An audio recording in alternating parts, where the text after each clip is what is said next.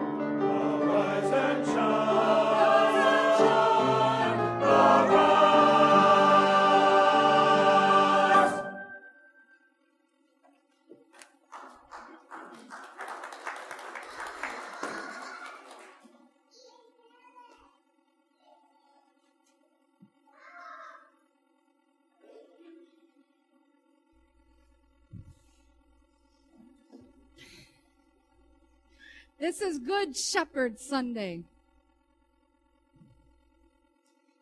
I talked with many colleagues this week. Most of us were like, great, Good Shepherd Sunday. It comes around every year, always during the Easter season, and we all sat there and said, huh, what kind of shepherd sermon are you doing this time? you know?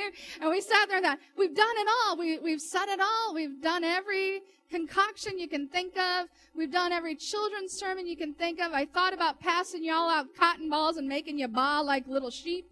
Um, no, no cotton balls today. You're off the hook.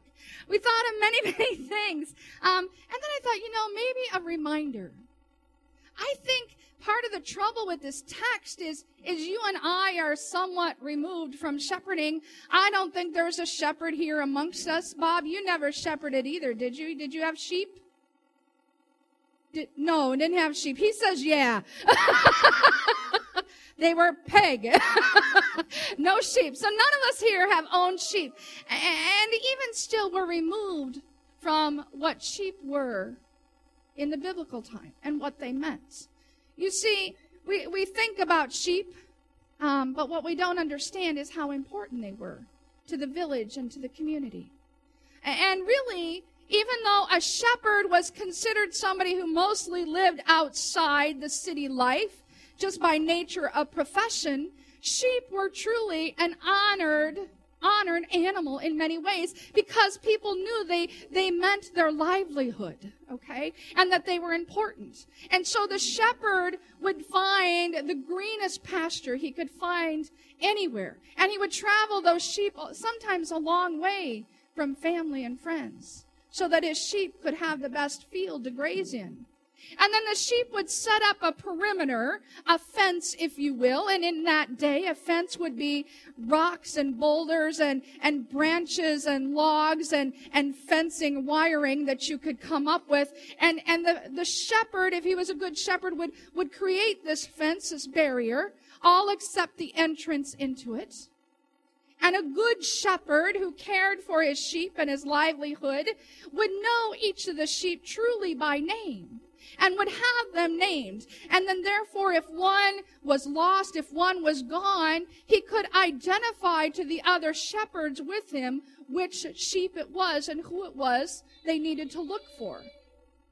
Because this was a 24 hour, seven days a week kind of job, you cannot physically stay awake that often. And so the shepherd would need to sleep at some point. And so he would literally lay across the entrance to the pasture. So if any sheep was to escape during the night, he was literally going to have to trample over a shepherd to get out. That's what it meant to be a shepherd in this time period that we're talking about this morning. It's interesting that I carried that text with me all week. And yesterday, I found myself with some friends of ours. We've been friends for nearly 30 years. And they had a daughter who was getting confirmed in the Catholic Church in Cedar Rapids yesterday. And there were 60 some youth getting confirmed. And, and the Monsignor stood up and, and began his sermon. And I'm sitting there with pen in hand just hoping maybe he'd give me something I could use today, you know? And, and, and he was talking about how we have popular or famous figures today. And he was talking to the kids about some of their trendy sayings. And he says, you know, if there's a famous person around and, and if they happen to be in the presence or in the building that we are in, kids will say, so and so is in the house. Now imagine hearing that from a Catholic Monsignor in all of his vestments and robes. It was pretty hysterical, actually, in front of all these kids. And he turned to the kids and he says, I want you to know that Jesus is in the house today. I think that's a good way to think about the shepherd, honestly. That Jesus is in the house this morning. He is in the house with us, and, and He is guarding and He is protecting and He is watching over us. And He is guiding us in our path and in the decisions that we make. And, and He's nudging us where we need to be nudged. And He's guiding and guarding our words. And then the Monsignor went on and he, he said, But you know, he goes, as I look out at these 60 some teenagers getting confirmed, And I look at this and I know he goes, because he too was in his 60s, says, I get it that I've been around long enough and I've been corrected enough on this all my days. I know that the youth are the church today, not the church tomorrow. And he says, and I look out at these 60 some kids and their families and their mentors and their sponsors. And he goes, and I have to ask this question that you ask all the time. What's up? You know, and I, I think we got to look at ourselves honestly and, say, this is the church of Jesus Christ? Really? This mess of motley people that have been thrown together? It begs the question, what's up? What's up with this? What's up with this this mess of people? These these people that that hurt each other, that, that make mistakes, that, that say things that, that cut to the quick, that, that are judgmental, who, who think for ourselves, who, who want to do things our way. This, this mass of people that are, are so different, that are traditional and, and contemporary, and, and those who rather just worship by sitting out on the green grass.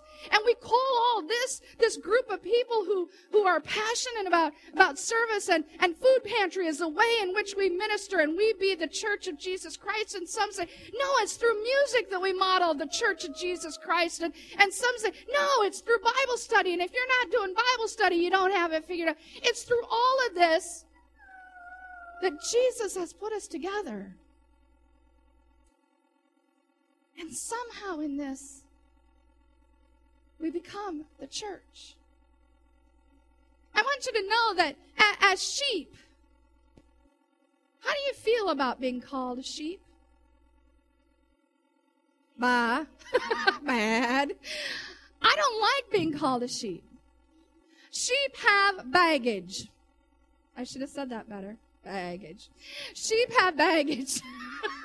They're known for being dumb, right? They're known for being led to the slaughter. Not interested in that, thank you very much. They are known for, for being aimless followers. But that is not at all the kind of sheep that Jesus is calling. That's not the kind of sheep we're talking about in our scripture this morning, but we are talking about sheep who were valued because they had worth and they were critical to life and to the community. Sometimes we treat the word flock as if it is a singular word, but it is a plural word. Flock means all of us. And there is one flock under the name of Jesus Christ. And so while we may not get it all, and believe me, we don't, and neither do I, and though we may screw up left and right, you and me both, we are called we are called to be sheep. We are called to be empowered to be God's people. We are called to use our gifts left and right for the name of Jesus Christ, for the shepherd who calls each and every one of us to be one flock under his name, the great shepherd of us all. Amen.